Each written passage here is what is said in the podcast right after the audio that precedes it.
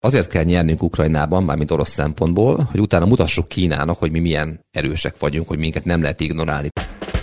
Üdvözlöm, ez itt a Concord Podcast. Egy műsor, ahol a Concord munkatársai minden héten alaposan megmondják véleményüket pénzről, gazdaságról, politikáról és mindarról, amit egy concordos nem hagyhat szó nélkül. Tehát most a baleseti sebészetre az oroszokat tolták be, ha lehet így mondani. Tartson velünk! Több mint 2 hónapja tart az orosz-ukrán háború. Ennek következményeképpen Oroszországgal szemben a világ országainak egy része egyre komolyabb szankciókat foganatosít. Azonban, ha végignézünk ezen országok körén, abban jellemzően az Észak-Atlanti Szövetség államait és néhány észak-kelet-ázsiai országot találunk. Feltűnően hiányoznak a korábban brit országoknak hívott országok Oroszországon kívüli tagjai mellett lényegében az összes afrikai és dél-amerikai állam is. Mi az oka ennek az óvatos távolságtartásnak? Milyen parciális érdekek mentén vezérelve viselkednek másképp ezen államok Oroszországgal kapcsolatban, mint ahogy teszi azt Európa és Észak-Amerika? Ezt a kérdést próbáljuk most megválaszolni Móró Tamással, a Concord vezető stratégájával. Én Bidovszky Áron vagyok, a Concord lakossági üzletág vezetője. Szevasz, Tomi! Szia, Áron! Szuverén ország katonailag megtámad egy másik szuverén országot, ahol a polgári lakosságot is intenzíven gyilkolja, és sok esetben népírtás gyanús bűncselekményeket is elkövet. A világ országai akár az ENSZ égisze alatt összefognak, és különböző szankciókat vezetnek be az agresszor ellen. Ezt gondolnánk mi itt, Közép-Európában, bő 2000 éves európai jogérzékünkkel, és a fogyasztói társadalom kellemes karosszékéből. De nem ez történik. Miért? Így van, és hát mindenképpen ez egy nagyon fontos téma, és a magyar sajtóban szerintem méltatlanul kevés teret kap. Gyakorlatilag ez nem más, mint a Nyugat és Oroszország közötti háború, hogyha egyébként az Ukrajna mögött álló államokat nézem, és a fejlődő országok jelentős része az vagy abszolút semleges ebben a kérdésben, vagy egyes szankciókat ugyan támogat, ezeknek a súlya azért alapvetően kicsi, de azért gazdasági érdekei mentén viszont továbbra is próbálja Oroszországgal fenntartani a kapcsolatokat, sőt, akár még erősíteni is. Ez egy nagyon-nagyon heterogén, viszont nagyon nagy tömegű csoport, amiben benne vannak a dél-amerikai államok, benne van a legtöbb afrikai ország, benne van számos ázsiai állam, nagy országok. Mindenkinek egy picit mások az érdekei, de azért van pár kategória, amely mentén haladva érdemes kibogozni, hogy pontosan mi is történik. Talán az első, ami a legfontosabb, azok a gazdasági érdekek. Itt ugye 2 irányba indulhatunk el. Az egyik az az, hogy a nyugati szankciók hatására Oroszország export lehetőségei beszűkültek. Ennek köszönhetően komoly diszkonttal árul különböző termékeket, ugye főként az olajat, de akár a cseppfolyós földgáz, de nevezhetnénk a műtrágyát is, tehát ezek megjelennek a világpiacon. Ezeket a termékeket a fejlődő országok szívesen megvásárolják, tisztán anyagi érdekből. Egész egyszerűen olcsón lehet hozzájuk jutni, és a mai nyersanyagárakat ismerve azért ez nem egy rossz lehetőség. De ennek van egy nagyobb, egy szélesebb körű jelentősége is, hogy az infláció globális probléma mindenhol. Azért ezekben az államokban a lakossági tartalékok, a lakosság tűrőképessége az valószínűleg jóval kisebb, mint például a fejlett nyugaton.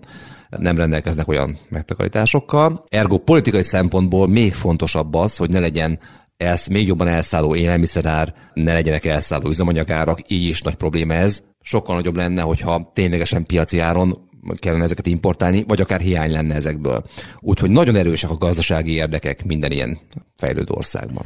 Tehát ha nagyon leegyszerűsítjük, akkor mondhatjuk azt, hogy ezeknek az országoknak, akik azért nehéz helyzetben vannak és kerülnek, igazából kapóra jön az, hogy egy csomó számukra fontos nyersanyagot és energiahordozót olcsóbban tudnak megvenni. Tehát segít. Ez egyébként így van, bár ezt a kérdést személyemesen mindenki kerüli, tehát ezt így nem mondják ki, de valójában erről van szó. Egy párnapos hír volt, hogy például Brazília a teljes idei műtrágya importját lekötötte, a szállító az Oroszország. Ugye az orosz műtrágyát az Európai Unió már szankcionálta, nem viszik be, van egy csomó felszabadult műtrágya kapacitás. Ugyanakkor azt is láthattuk, hogy Bolsonaro elnök ugye nemrég Moszkvában járt, és még a háború előtt, és azért elég jó viszonyt épített ki Putyinnal. Ugye a kettő eredőjeként nem meglepő az, hogy a pár héttel ezelőtt még eléggé kritikus helyzetben lévő brazil műtrágya a helyzet jelentősen meg fog javulni, ha az orosz szállítóhajók megérkeznek. De ez csak egy példa, számtalan ilyen példát mondhatnánk. Egy másik ilyen érdekes adat. India csak idén mostanáig több olajat importált már Oroszországtól, mint tavaly egész évben. Tehát élnek azokkal a lehetőségekkel, amelyek megnyíltak, csak persze ezt nem reklámozzák. Ugye még egy érdekes kérdés, hogy erre mit reagál a nyugat, főleg az USA, és nem örülnek neki. Az amerikai politika próbálja az indiai kormányt arra késztetni, hogy ne folytassa ezt a politikát, de az biztos, hogy nem fogják szankcionálni Indiát emiatt. Egész egyszerűen, és ez még egy hosszabb téma, egész egyszerűen akkor az Indiával való viszony romolna olyan mértékben, amit az USA nem engedhet meg magának. Igen, India az külön érdekes, és arról egyébként Kovács Krisztián kollégánk is írt egy blogcikket. És ha most viszont visszatérve USA-ra, hát nyilván az Amerikai Egyesült Államokról nagyon sokszor szoktunk közhelyszerűen úgy beszélni, hogy ő a világ csendőre. Nyilván kommunikáció szinten szeretné, hogyha mögé állnának ezek az országok is, de láthatóan nem veszhetsz össze mindenkivel, tehát amikor ellenségeket keresel, vagy ellenségeid vannak amúgy is, kialakulnak itt-ott, azért fókuszálni kell arra, hogy ki a fő probléma. Sokáig azt gondoltuk, hogy Kína, valószínű, hogy hosszú távon így is van, de azért ez az orosz agresszió, az most rövid távon legalábbis nagyon megváltoztatta az amerikai fókuszt is. Igen, az orvosi hasonlattal élve Kína egy krónikus probléma, Oroszország pedig egy akut, amit kezelni kell. Tehát most a baleseti sebészetre az oroszokat tolták be, ha lehet így mondani. Van egyébként még egy csomó más szempont is, szerintem érdemes ezekre kitérni, hogy miért nem állnak be az országok a szankciós, a nyugati szankciós politika mögé. Ennek vannak történelmi gyökerei. Vannak geopolitikai, geostratégiai magyarázatai, és vannak szociológiai magyarázati, ha lehet így mondani. Csak egy pár mondatban mindegyikről. Gyakorlatilag azért a legtöbb fejlődő országban elég mély nyomot hagyott a gyarmatosítás az elmúlt évszázadokban. Sőt, megfogalmazódnak olyan vádak is, hogy a nyugat, ugye főleg az Európát jelenti, Amerika nem volt igazi gyarmatosító, legalábbis nem abban az értelemben, ahogy mi használjuk. Tehát, hogy a nyugati gazdagság egy jelentős forrása az pont a gyarmatok kizsákmányolására vezethető vissza. Ezzel kapcsolatban óriási vita van, most nem akarok belemenni nagyon mélyen. Valami igazság valószínűleg van benne. És ilyen értelemben azt gondolják ezek az országok, hogy ők már rengeteget szenvedtek a nyugati politika miatt, egy ilyen gazdasági kárt most biztosan nem akarnak még bevállalni, egy olyan háború miatt, amit ők azért alapvetően egy európai konfliktusnak tartanak, és ez is nagyon fontos.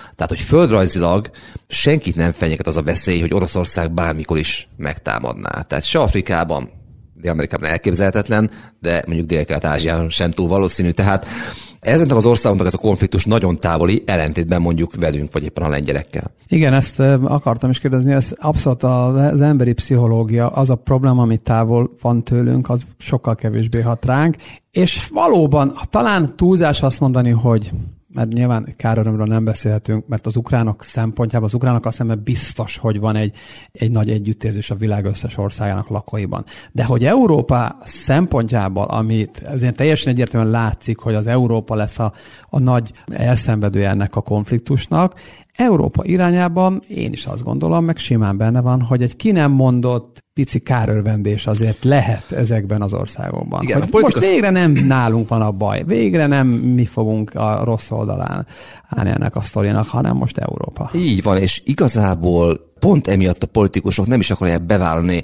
az ebből fakadó gazdasági károkat, miközben az előnyök, amik esetleg ezáltal keletkeznek, azok nagyon is kézzelfoghatatlanok, és nehéz őket rákényszeríteni erre. Egyébként a fejlődő országok politikájában ez nem jelenik meg hivatalos szinten, de mondjuk a lakossági gondolkodásban, hogyha mondjuk az ember a sajtót olvassa, azért tényleg ezt le is írják, hogy ez egy európai konfliktus, egy távoli konfliktus. Egyébként is a nyugat számtalanszor, ugye főleg Amerika egyébként, számtalanszor idézett elő, vagy generált konfliktusokat különböző fejlődő országokban, ahol a lakosság egyébként óriási szenvedések árán élte túl ezeket az időszakokat. Sorolhatnánk példákat Afrikából, Közel-Keletről, ugye számtalan ilyen helyzetben még Dél-Amerikából is. Tehát, hogy mi kaptunk már eleget, ezzel most foglalkozzon Európa és foglalkozzon a nyugat. Egy ilyen nagyon durva kijelentéssel most inkább a fehéreket írtják, az ő problémájuk. Ez egy tőlünk eléggé, sőt nagyon távol álló gondolkodás, és maximálisan elítélem az orosz magatartást az ukrán kérdésben, de azért távolról nézve és az ő helyzetükbe, az ő székükbe átülve érthető, hogy így gondolkodnak erről. Az előbb említetted, Tomi, a geostratégiai megfontolásokat ott. Mire gondoltál, mi az, ami fontos ebből a szempontból? Az egyik legérdekesebb példa az India helyzete. Azért India és Kína között van egy néha intenzívebb, néha kevésbé intenzív, de mindenképpen meglévő konfliktus. Pont egyébként az elmúlt hetekben ez némileg enyhülni látszik. A kínai külügyminiszter is Indiába látogatott, Krisztián pont írt erről. De azért itt van ez a probléma. És India főként Oroszországtól vásárol fegyvereket. Nagyjából az indiai fegyverimportnak a fele az orosz eredetű. Nyilvánvalóan ezt a kapcsolatot, ezt fontosnak tartja India, nem fogja felszámolni. Ennek köszönhető az, hogy az indiai kormány nagyon-nagyon távolságtartó bármilyen szankciós kérdésben, sőt, ahogy az előbb említettük, intenzíven veszi az olajat, ezt gazdasági érdekből is teszi, de egyébként az orosz fegyverszállításokra is mindenképpen igényt tart, tehát egy jó viszonyt akar Moszkvával ápolni. A Moszkvával való kapcsolat egyfajta záloga annak, hogy a kínai fenyegetettséget tudja ellensúlyozni. Ez egy nagyon-nagyon képlékeny helyzet, tehát simán elképzelhető az, hogy a következő időszakban például javulnak majd az indiai-kínai kapcsolatok, de összességében azért így hosszú távra tekintve az indiai kormánynak az érdeke, hogy Oroszországgal jó viszonyt ápoljon, és ahhoz meg az kell, hogy hát nem ítélje el ezt az agressziót, nem szankcionálja Oroszországot, stb. Tehát ez egy nagyon jó példa arra, hogy egy ország geopolitikai érdekei, azok mennyire mások lehetnek azzal szemben, amit mondjuk mi gondolunk az orosz-ukrán konfliktusról. Az orosz történelemben, és egyébként a mai oroszországi politikai gondolkodásban is nagyon nagy hagyománya van annak, hogy Oroszország magát úgy definiálja, mint egy, ugye Putyin is használta ezt a hasonlatot, egy olyan madár, akinek az egyik szárnya európai, a másik szárnya ázsiai, de maga a madár teste az egy külön faj, egy külön kultúra, és ezzel mindig igazából az szokott lenni a további gondolat, hogy valahol egyenlő távolságot, meg egyenlő, azt szeretnénk tartani Európával is, meg Ázsiával is. Nagyon sokszor Oroszország magát, mint egy híd próbálja meg definiálni Ázsia és Európa között, és nagyon sokat lehetne erről beszélgetni, de ha azt elfogadjuk, ezt a tézist, vagy ezt a gondolatiságot, akkor mekkora esély lehet arra, hogy ez a mostani helyzet, ezt az orosz madárnak ezt a testét sokkal inkább az ázsiai szárny fele löki, billenti el, tehát, hogy Kína, India fele mozdul el, hiszen most ott vannak a természetes, hát ha nem is támogatói, de nem ellenségei, ezen azért úgy sokan valószínű, hogy ez az irány, sőt, ez szinte teljesen biztos. Azért az orosz-kínai viszonyt én mindig ezzel az angol frenemy szóval írnám le, tehát hogy friend és enemy ugye egyben, tehát ez azért egy bizonyos érdekekre épülő barátság, de nem igazi mély szövetség. Azt érdemes kiemelni, még akkor is, hogyha a felszínen ezt kommunikálják a felek, de mindenesetre most különböző érdekből, de közelebb kerültek egymáshoz. Nagyon érdekes egyébként a kínai magatartás ebben a kérdésben, ugye az ukrán háború kérdésében, mert hogy a kínai kormány mereven eltárolódik az oroszok szankcionálásától, ugye az ENSZ-ben sem szavazta meg az ezzel kapcsolatos döntéseket, az emberi jogi tanácsból való kizárásra, stb. De azért az látszik, hogy a kínai nagy állami cégek drasztikusan visszavágták például az exportszállításaikat Oroszország felé. Olajat importál Kína továbbra is, egyébként az nincs is szankcionálva, tehát nyugodtan ezt megtehetik. Itt a nemzetközi, mondjuk az európai olajimport az nem a szankciók miatt csökkent le, hanem ez egyfajta önkorlátozás miatt. Tehát, hogy Kína azért annak ellenére, hogy hivatalosan egy mély szövetséget hangsúlyoz Oroszországgal, a valóságban azért Amerikával sem akar összeveszni, illetve nem akarja az amerikai piacokat elveszteni.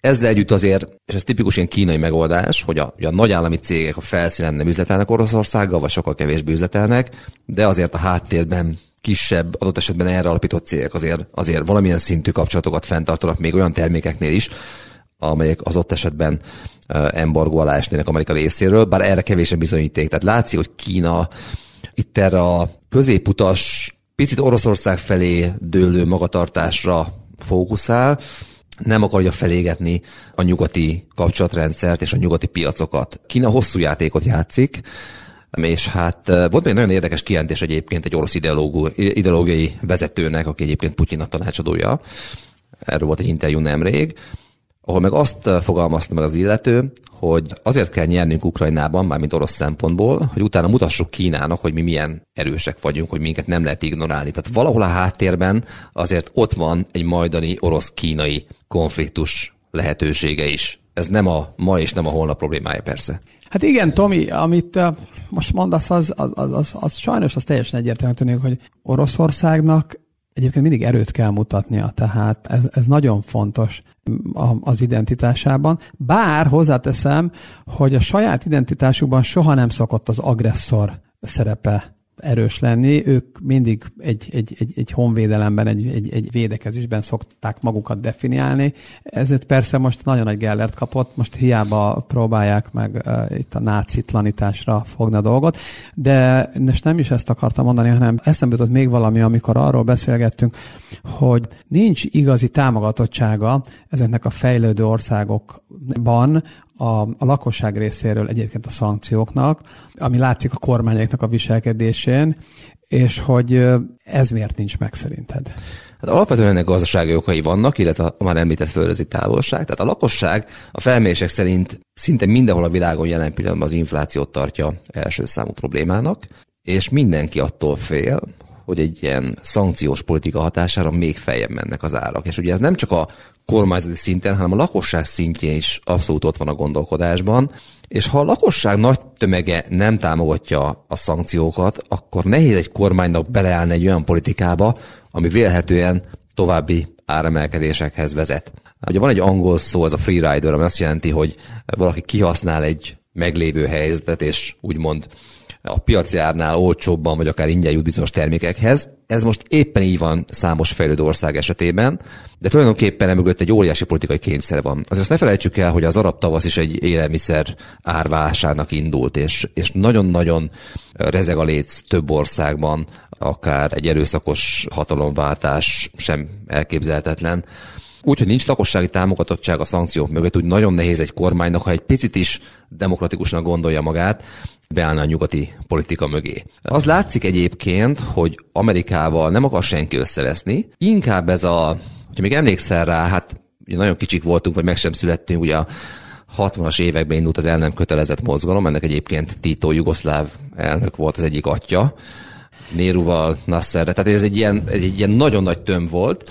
Bocs, Tomi, ez nagyon jó, hogy mondtad, mert nyilván amikor keletkezett, kialakult, még nem éltünk, de nagyon régen hallottam ezt utoljára, de gyerekkorunkban tényleg az el nem kötelezett országok, ez egy nagyon, ez volt a harmadik. Igen, ugye volt a Varsói Szerződés, volt a NATO, és volt az el nem kötelezett országok. Ugye Kína szerepe még sokkal kisebb volt a mainál, igazából senki nem beszélt akkor még Kínáról, egy nagyon befelé forduló ország volt még a maói Kína. Tehát gyakorlatilag egy picit azt látom, hogy újra ez az el nem kötelezett tömb alakul ki, ezt most ennyire, egyébként formálisan ma is létezik ez, csak kevesebb szó esik róla, de hogy ezek az országok egy picit most már koordináltan is próbálnak egyfajta sehova ne húzzunk igazán politikát megvalósítani. Hogy attól félnek, hogy akkor majd rajtuk verik el a port esetleg a másik oldalról. Tehát senki nem akar összeveszni Oroszországgal, adott esetben Kínával, de az USA-val sem. Tehát ezt a kétfelé játszunk politikát, amit egy picit Magyarország is próbál megvalósítani, ezt teljes gőzzel tolják ezek a fejlődő országok. Ugye annyi a különbség, hogy Magyarország EU és NATO tagként látszik, hogy azért komolyabb vihart vet ebben a kérdésben. Igen, egyébként ez az olyan szintű pragmatizmus, amit fejlődő országoknál azért nem nagyon lehet elítélni. Abszolút. Én azt gondolom, hogy egyébként az ő szempontjukból teljesen érthető, hogy így viselkednek. Még egyszer kiemelve, hogy számunkra, európaiak számára ez egy borzasztó konfliktus, de onnan távolról nézve ebben a gazdasági szorításban teljesen elfogadható, hogy így gondolkodnak, és igazából én azt gondolom, hogy ez nem is nagyon fog megváltozni. Titokban mindenki reménykedik abban, hogy ez a konfliktus valamilyen szinten lecseng, és nem lesz ennyire intenzív, akkor kevesebb szó esik majd erről. Mindenki bízik abban, hogy a nyersanyagárakban lesz egyfajta korrekció az áremelkedés után, viszont közben mindenki próbál a meglévő lehetőségekkel élve a legtöbbet kihozni ebből a helyzetből. Igen, ez nagyon érdekes. Én piszkálgattam vendégeknél is, Rácz Andrásnál többek közt Amerika szerepét ebben az egész konfliktusban, de mindenki elég óvatosan beszél erről. Tehát olyan emberek, akik 52 ezerszer többet tudnak, mint én. Tehát ezt így nem is piszkálnám annyira, Viszont ami számomra teljesen egyértelmű, hogy ezt a konfliktust, primér módon nyilván Oroszország és Ukrajna között ezt valahogy be kell fejezni, de utána ezt a konfliktust egyébként Európának és Oroszországnak kell együtt megoldania, mert itt azért nagyon-nagyon rossz irányba mentek el azok a dolgok, ami még a 90-es években, a 2000-es évek közepéig egy komoly európai-orosz közeledésben öltött testet, ez most nagyon szétment. És ez egyébként meggyőződésem, hogy egyik, tehát sem Európának, sem Oroszországnak így nem jó. Tehát itt nehéz lesz ezt újra gondolni, meg újraépíteni, de ennek a két tömnek ez elemi érdeke. Ebben egészen biztos vagyok. Nem én vagyok a téma mély szakértője, de azt gondolom, hogy amíg Putyin van Oroszország élén, addig erre sok esély nincsen. Szerintem olyan sebet kapott az európai értékrend Oroszország felől, amit nem lehet begyógyítani ebben a kapcsolatrendszerben. Tehát én azt gondolom, hogy erre akkor van esély, hogyha Oroszországban új vezetés jönne, ami azért valljuk be őszintén, hogy azért nem egy gyors dolog, ha csak nem történik valamilyen biológiai eredetű esemény. Egész egyszerűen a mostani felállásban nem látom ennek esélyét. Európa egy nagy gazdasági szempontból, meg mentálisan is egy hatalmas elszenvedője ennek a konfliktusnak. Nagyon sokáig átadta magát azzal, az oroszokat meg lehet szeríteni, Putyinnal végül is tárgyalni kell, és valamilyen módon ezt a kapcsolatrendszert gazdasági oldalon erősítve talán lehet kezelni ezt az orosz problémát. De hát jött Ukrajna, és ez mindent felülírt. És tudod, mi jutott még eszembe, Tomi, hogy arról is beszélgettünk, hogy Amerikának az OPEC országok egy részével is jelentősen megváltozott a viszonya a háború előtti helyzethez képest. Itt melyik a legfontosabb ország, amit ez tényleg érdemes megemlíteni? Hát, ami kapcsolat már régebb óta romlik, ez a szaudi viszony. Ugye ennek van egy előzménye. Történt egy szörnyű gyilkosság, ugye talán emlékszünk rá, a török nagykövetségen, a Törökországban lévő szaudi nagykövetségen egy ellenzéki újságírót hát eléggé brutális módon eltettek lábalól. És gyakorlatilag az értékalapú amerikai kormányzás ez nem tudja ezt elfogadni érthető módon, és abszolút jogosan. Elindult a szaudi-amerikai viszony romlása, ami mostanra olyan szintű ellenségeskedéssé fajult, lehet, hogy ez erős szó azért, hogy például amikor Joe Biden szeretett volna beszélni a szaudi de facto vezetővel, akkor az egész egyszerűen nem fogadta a hívását. Ugye Muhammad bin Salmanról van szó. Ugyanakkor viszont Szaúd-Arábia az OPEC tagjaként egy OPEC Plus nevű kartelt, kibővített kartelt hozott létre Oroszországgal, vele viszont nagyon szívélyesen kommunikál olajpiaci kérdésekben. Tehát látszik azt, hogy a szaudiak érzik azt, hogy az elmúlt pár évben Washingtontól ők egy nagyon hűvös szelet kaptak, cserébe az oroszokkal kialakult egy érdekkapcsolat az olajárak stabilan és magasan tartása érdekében, és az utóbbi kapcsolat az jelen pillanatban legalább olyan fontos számukra. Úgyhogy a szaudiak nem is akarják, tudnák, de nem akarják növelni a termelést. Úgyhogy látszik, hogy a washingtoni befolyás, miközben egyébként egy óriási fegyverszállító az USA Szaúd-Arábia felé, a washingtoni befolyás azért jelentősen csökkent. Szeretné az USA ezt a kapcsolatot javítani, mert hogy fél attól, hogy kicsúszik a kezéből a közel-keleti irányítás, lehet így mondani, hát azért közel-keletet nehéz volt irányítani bármikor is. De látszik, hogy például ebben az irányban nagyon sokat romlott az amerikai viszony, és hát ez még egyéb kérdéseket is felvet majd. Ráadásul ugye itt van az Iránnal való tárgyalás, és az irányi olaj visszajön a piacra, amit viszont a szaudiak nem szeretnének. Tehát, hogy ezért sem akarnak Washingtonnal olyan barátságosan tárgyalni. Ugye a közel-kelet egy rendkívül bonyolult terep, állandóan változnak az érdekek, de az látszik, hogy az a fajta erős amerikai befolyás, ami létezett a korábbi évtizedekben, az jelentősen romlott. Igen, egy korábbi beszélgetésünkben vettük azt végig, hogy Amerika az OPEC országokkal kapcsolatban azt megengedheti magának, hogy mindig egyel rosszba legyen, meg mondjuk még egyen legyen hűvös a kapcsolata. Egyébként az, hogy kivel van éppen rosszba, az politikailag mindig változik, hogy ki éppen a rossz fiú amerikai szempontból.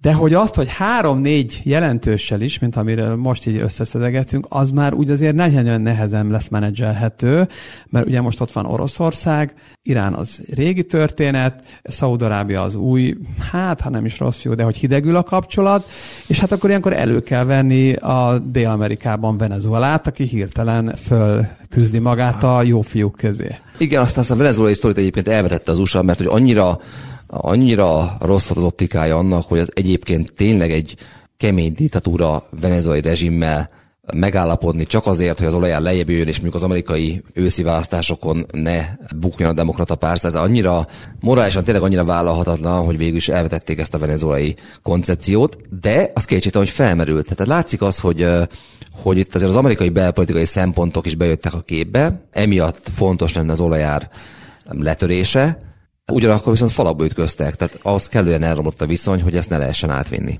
Igen, és talán még annyit érdemes megemlíteni, hogy Amerikának belpolitikai szempontból ilyen teljesen irracionálisan, de nagyon fontos az olajár és a benzinár. Tehát, hogy ezzel tényleg választásokat lehet nyerni, vagy elveszteni. Tehát most nagyon ügyesen kell a külpolitikában az OPEC országokkal neki tárgyalni, hogy ebből kikeveredjen. Mert egyelőre azért nézünk a $170 óra irányába, simán benne van. Hát igen, egy mély embargó esetén igen, azért azt gondolom, hogy egyébként most már előjött, hogy elkezdődött a kereslet csökkentése, meg van egy monetáris politikai szigorítás. Tehát sok tényezős dolog ez. De az biztos, hogy csak egy ilyen záró gondolatként, hogy az nem működik, hogy Amerika a fejlődő világ nagy részével összevesszen. Tehát, ahogy az elején beszélgettünk róla, mindig lehet egy mondjuk hosszú távú stratégiai ellenfél, lehetnek egy-két rövid távú ellenség, de azért alapvetően az nem működik, hogy mindenkivel rosszba lenni és mindenkit szankcionálni. Ezért az amerikai politika ezt nem is forszírozza. Megpróbálnak inkább diplomáciai eszközökkel hatni ezekre az országokra, hogy ne üzleteljenek Oroszországgal. Ugyanakkor az látszik, hogy a gazdasági érdek nagyon erős. Tehát, hogyha lenne egy globális 2-3%-os inflációs környezet, akkor talán ez még működhetne is, de jelen pillanatban erre sok esély nincsen. Igazából szerintem, amitől a javulást lehetne csak várni, az hogyha mondjuk az orosz-ukrán konfliktus, háború az alacsonyabb intenzitású fokozatba kerülne. Ugye ezzel kapcsolatban vannak elméletek, hogy ez mikor és hogyan valósulhatna meg, megszűnni nem fog, az teljesen biztos.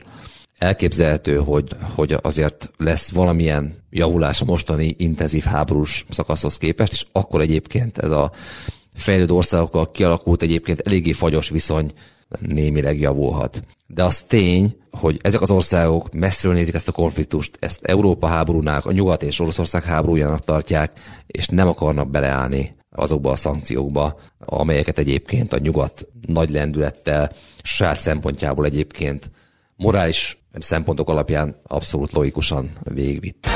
Ez itt a Concord Podcast, egy műsor, ahol a Concord munkatársai minden héten alaposan megmondják véleményüket pénzről, gazdaságról, politikáról és mindarról, amit egy Concordos nem hagyhat szó nélkül. Tomi, nagyon szépen köszönöm. Én is köszönöm.